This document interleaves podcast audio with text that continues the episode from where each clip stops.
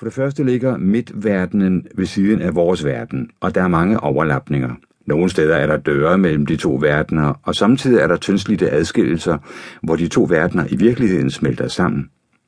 Tre fra Rolands katet, Eddie, Susanna og Jake, er hver for sig blevet trukket ud af en vanskelig tilværelse i New York og ind i Rolands eventyrlige ekspedition i midtverdenen. Deres fjerde rejsefælde, en tumlebjørn ved navn Ben, er en skabning med gyldenrandede øjne, hjemmehørende i midtverdenen, som er meget gammel og ved at synke i grus. Den er fyldt med uhyre og utroværdig magi.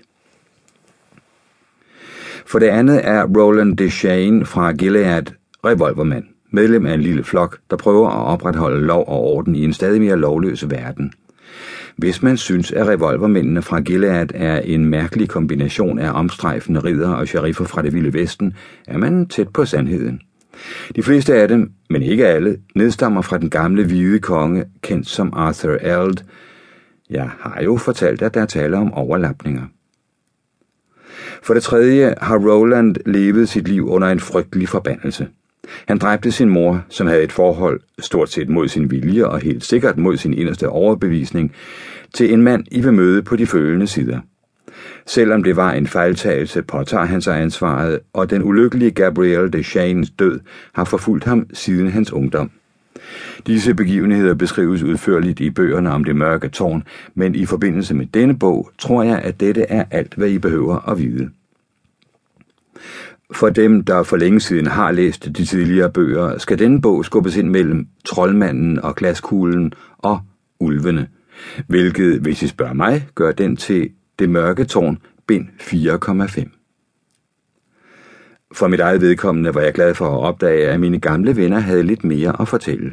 Det var en dejlig overraskelse at møde dem igen mange år efter, at jeg troede, deres historie var fortalt. Stephen King 14. september 2011 Orkanen 1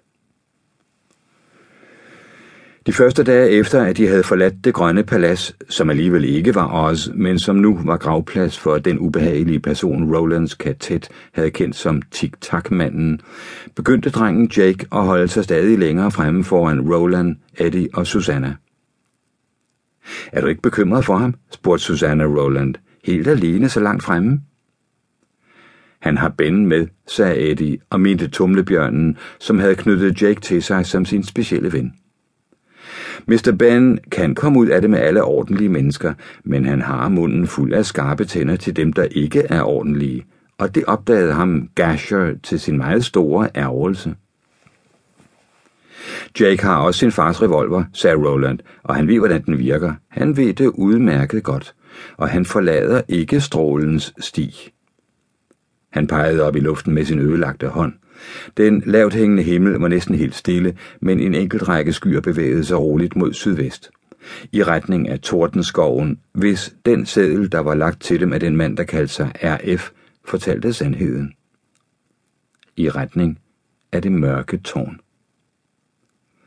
Men hvorfor, begyndte Susanna, og så stødte hendes kørestol mod et bump på vejen. Hun vendte sig mod Eddie. Pas lige på, hvor du skubber mig hen, skat. Undskyld, sagde Eddie. Myndighederne har ikke repareret denne del af motorvejen for nylig.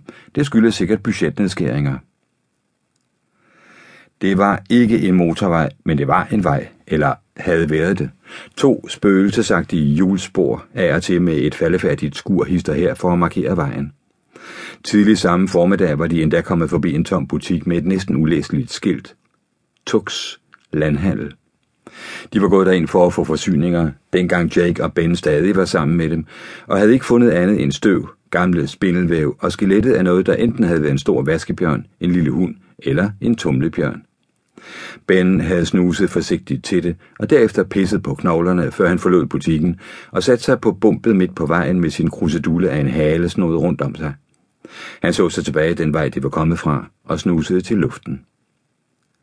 Roland havde set tumlebjørnen gøre sådan flere gange den seneste tid, og selvom han ikke havde sagt noget, kunne han ikke få det ud af hovedet. Måske var der nogen, der forfulgte dem. Han troede det egentlig ikke, men tumlebjørnens holdning, snuden i vejret, strikkende ører, krølle på halen, vagte nogle gamle minder til live eller skabte nogle